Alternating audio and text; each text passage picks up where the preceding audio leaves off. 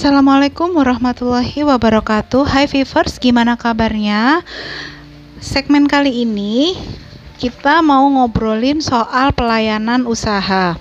Kali ini yang akan saya bahas adalah pelayanan usaha yang berhubungan dengan kita yaitu kecantikan. Apa usahanya? Yaitu salon. Salon merupakan salah satu tempat kaum wanita untuk mempercantik diri ya. Mulai ujung kaki sampai ujung rambut. Nah, Salon itu sendiri merupakan sarana pelayanan umum untuk kesehatan kulit, rambut, dan perawatan kosmetik secara manual, preparatif, aparatif, dan dekoratif yang baik secara modern maupun secara tradisional.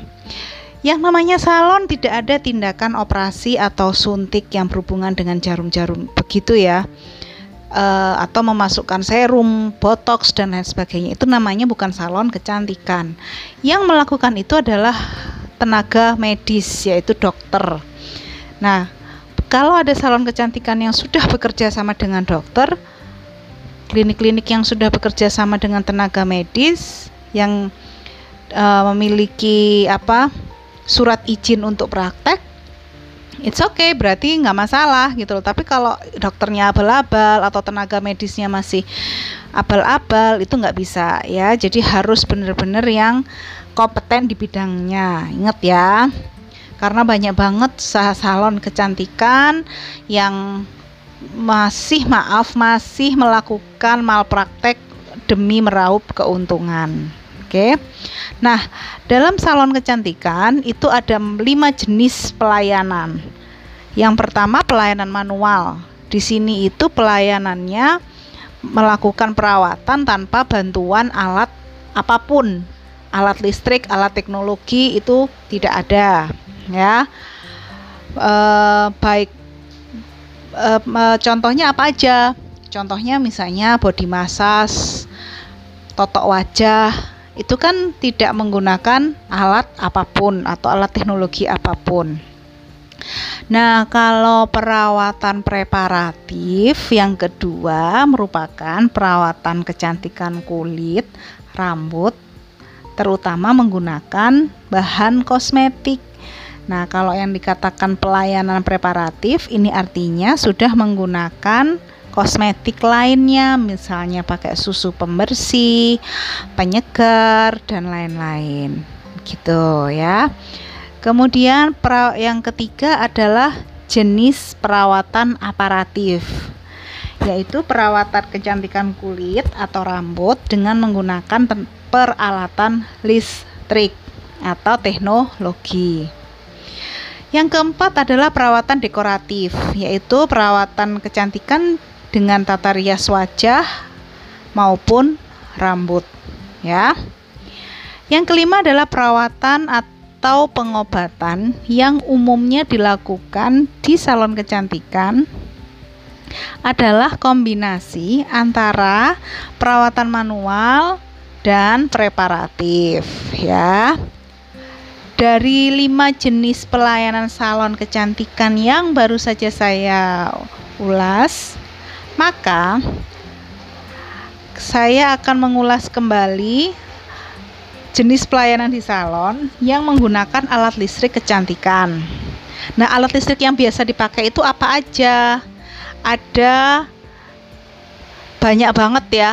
Contohnya galvanik, kemudian eh, high frekuensi dan lain sebagainya. Nah, alat listrik pun itu dibagi menjadi beberapa macam. Ya, alat listrik yang digunakan untuk pemeliharaan kesehatan di salon kecantikan itu dibagi menjadi empat macam. Yang pertama hidroterapi yang berkaitan dengan air ya seperti vapozon, pulverisator, facial steamer atau hair steamer itu menggunakan alat listrik berjenis hidroterapi. Kemudian yang kedua adalah mekanoterapi. Merupakan alat listrik yang berhubungan dengan gerakan mekanik. Contohnya apa? Vibrator, frimator, ya, vakum. Kemudian kalau untuk badan G5 massager ya. Nah, mekanoterapi ini berhubungan dengan gerakan mekanik yang memberikan gertaran, sedotan, dan gerakan yang memutar. Sehingga biasanya banyak digunakan untuk pemijatan atau masas. Nah, yang ketiga adalah helioterapi, merupakan alat listrik yang berhubungan dengan cahaya. Di salon kecantikan digunakan sinar ultraviolet dan inframerah. Contohnya mercury vapor atau sinar dengan menggunakan sinar UV. Kemudian infrapil menggunakan sinar inframerah.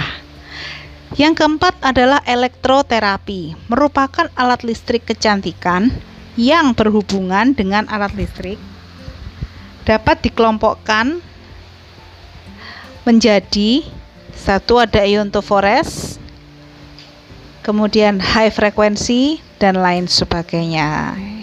Galvanik ya, itu termasuk pada elektroterapi. Ya. Kemudian uh, dari itu semua yang sudah saya ulas, maka salon kecantikan itu uh, memiliki tipe sendiri.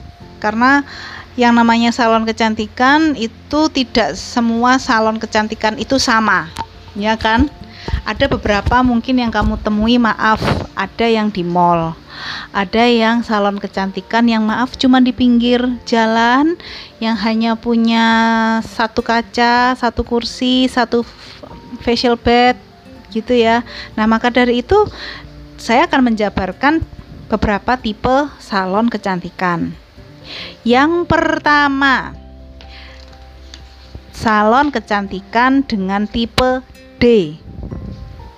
Di sini, salon kecantikan ini memberi pelayanan secara sederhana.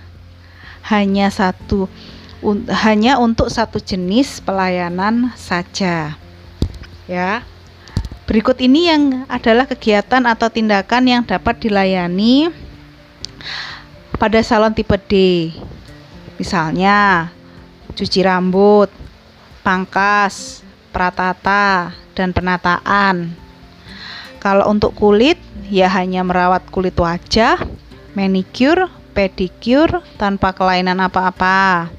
Kemudian hanya merias wajah sehari-hari yang merias-merias seperti mungkin hanya untuk orang kondangan gitu ya atau ke pesta, bukan yang merias wajah yang korektif.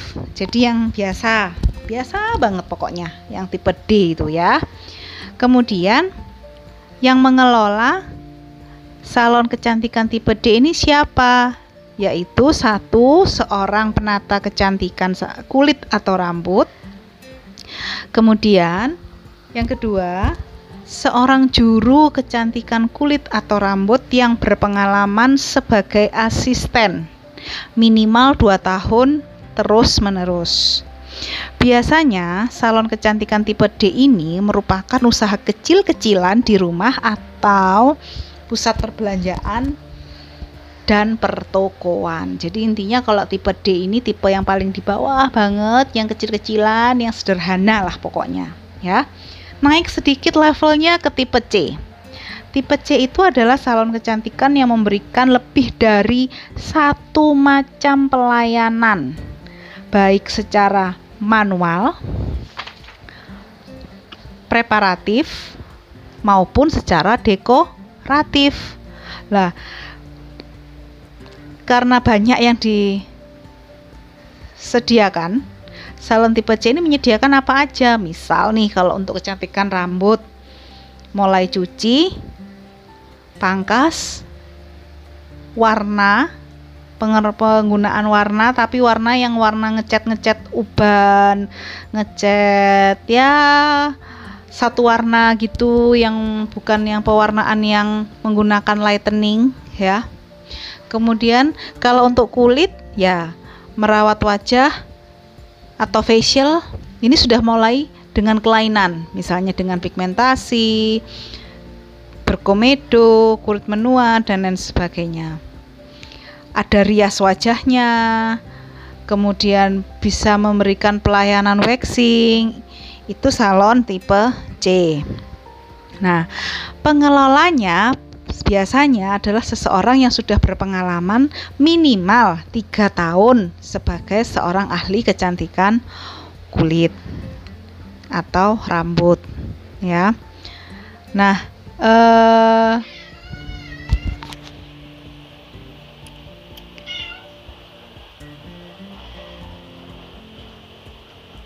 Baiklah, saya lanjutkan. Mohon maaf karena tadi ada sedikit gangguan. ya, uh, kembali lagi ke salon tipe C. Salon tipe C itu adalah yang menyelenggarakan adalah seseorang yang pernah punya pengalaman tiga tahun sebagai seorang ahli kecantikan kulit atau rambut. Ya, salon ini uh, bisa bekerja sama dengan konsultan atau tenaga medis ya. Kalau tipe D tadi hanya dikerjakan oleh seseorang yang memang kompeten di bidangnya, pengalamannya minimal 2 tahun, dia nggak punya gandengan tenaga medis, yaitu bedanya salon tipe C dan tipe D ya. Misalnya tipe C tadi uh, punya apa namanya bergandengan dengan tenaga medis boleh dia hanya sebagai seorang konsultan jadi dia hanya memberikan uh, wawasan memberikan konsultasi kepada pemilik atau pengelola salon tersebut. Kemudian dari yang tipe C kita naik lagi ke tipe B. Di sini pelayanannya yang diberikan sudah lengkap semua, baik aparatif, dekoratif, manual, preparatif, ya.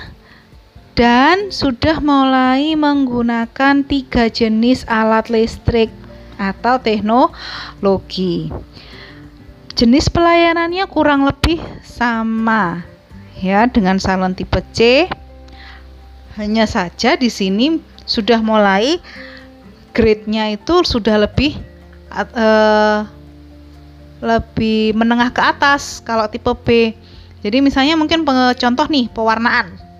Kalau tipe C itu hanya pewarnaan uban ya atau hanya memberikan satu warna gelap. Tapi kalau tipe B sudah mungkin mulai ada lightening, ada uh, apa namanya? penggunaan highlights dan lain sebagainya dan di kecantikan kulitnya sudah mulai menggunakan alat listrik ya karena salon tipe B ini diselenggarakan oleh manajemen yang baik maka biasanya orang-orang yang bekerja di salon tipe B itu adalah orang-orang yang sudah punya pengalaman minimal 5 tahun gitu dibantu sama staf-staf yang menguasai di bidangnya masing-masing. Nah, salon tipe B sudah punya manajemen yang baik pula.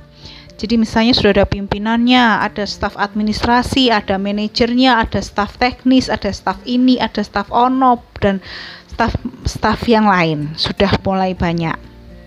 Nah, kalau tipe C tadi konsultan medisnya adalah seorang dokter umum, maka salon tipe B ini memiliki konsultan medis seorang dokter ahli kecantikan kulit.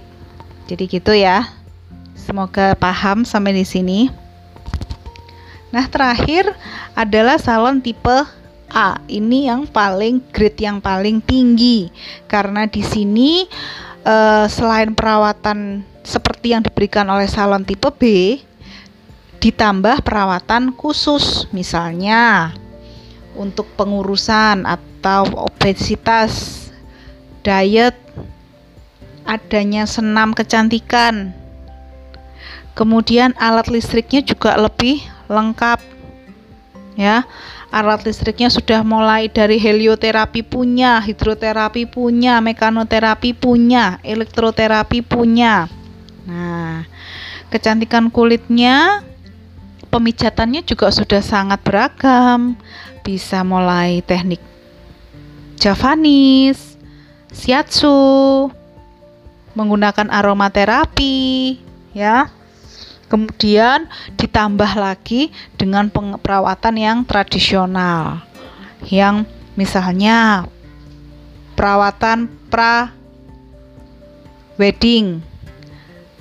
Kemudian perawatan pasca kehamilan atau perawatan selama ibu hamil. Nah, Salon tipe A itu dikelola secara institusional dengan manajemen yang baik sama seperti tipe B. Akan tetapi stafnya juga lebih lengkap dibandingkan salon tipe B. Biasanya bahkan ada yang berpengalaman dari luar negeri. Itu yang salon tipe A.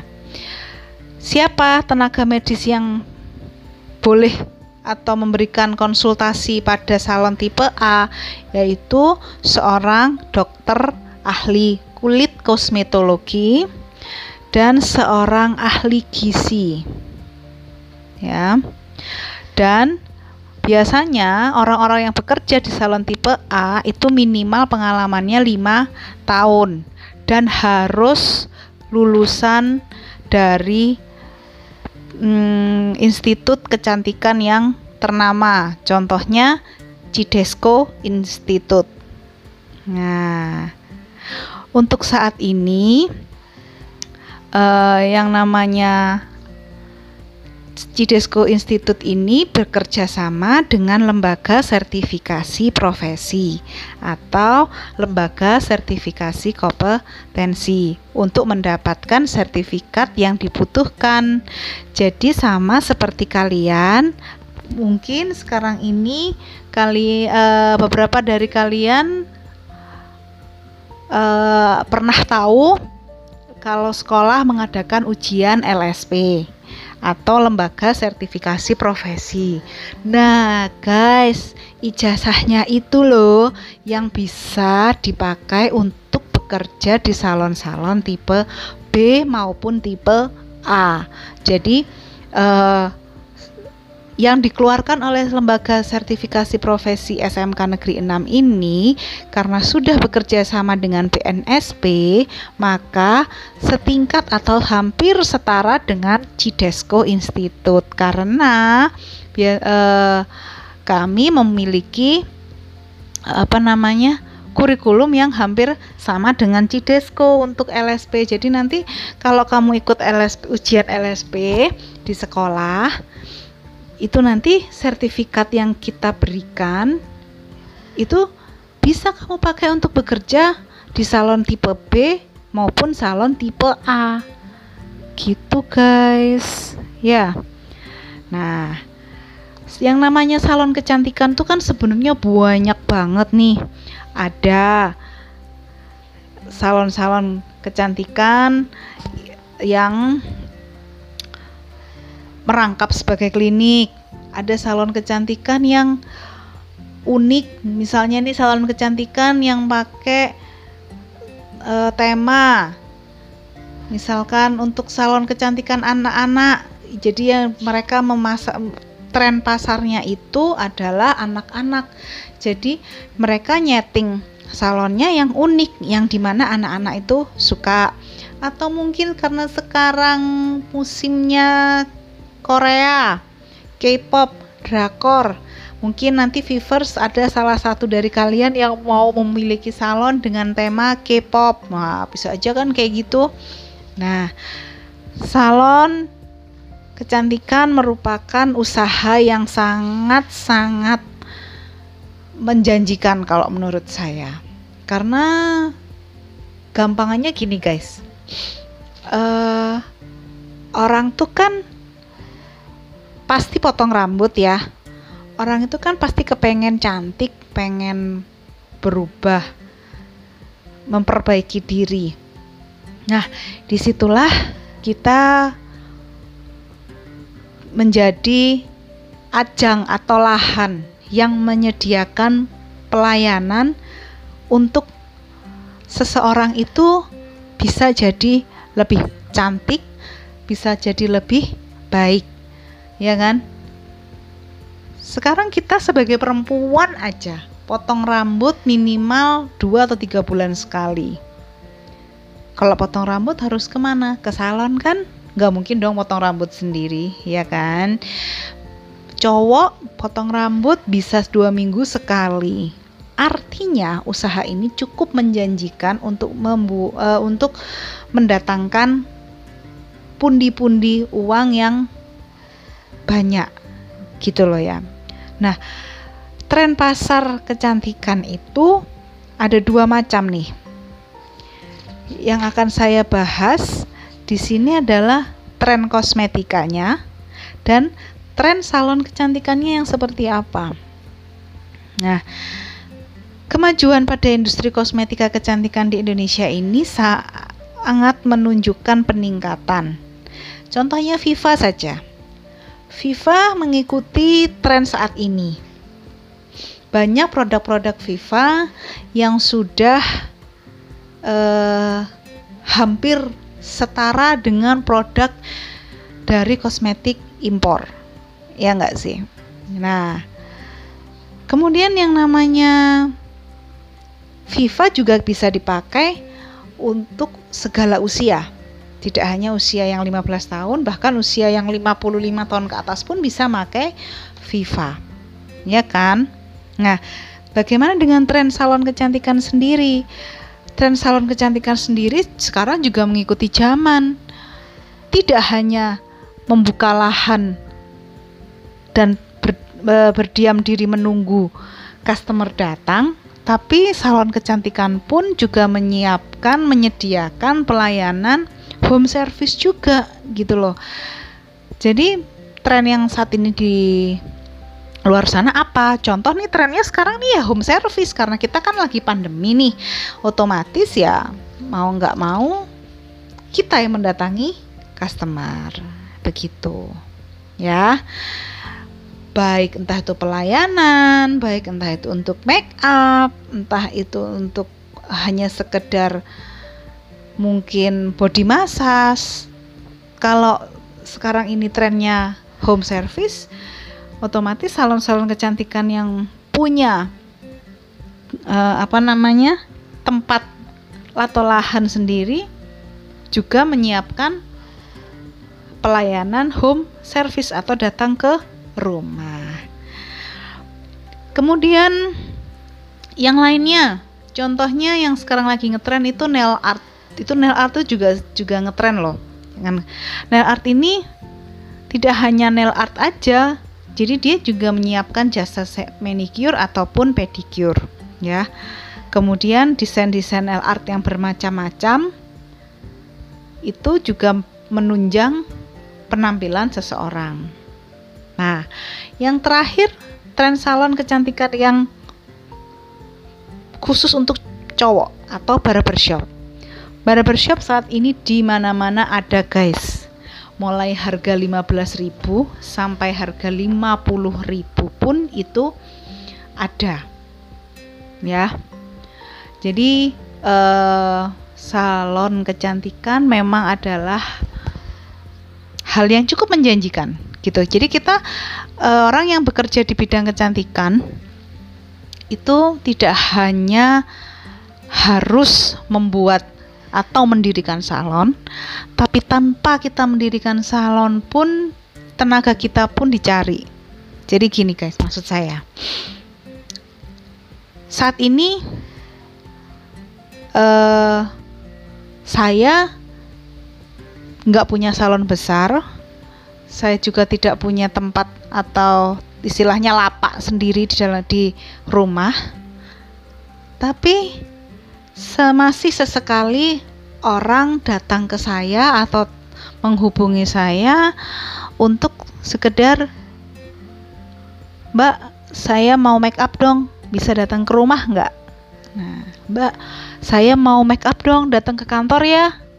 Nah jadi uh, cukup menjanjikan. Makanya kalian ini nggak usah menyesal kalau sudah memilih jurusan kecantikan karena di bidang kita ini pelayanan yang bisa kita berikan ke orang lain itu banyak banget. Jadi bisa kita usahakan untuk mendatangkan yang namanya pundi-pundi rupiah. Gitu ya. Oke viewers cukup sekian segmen dari saya tentang cerita tentang pelayanan salon kecantikan. Semoga segmen kali ini bermanfaat dan Semoga kalian selalu sehat, selalu bahagia, dan sampai ketemu di segmen selanjutnya. Saya akhiri dulu. Assalamualaikum warahmatullahi wabarakatuh.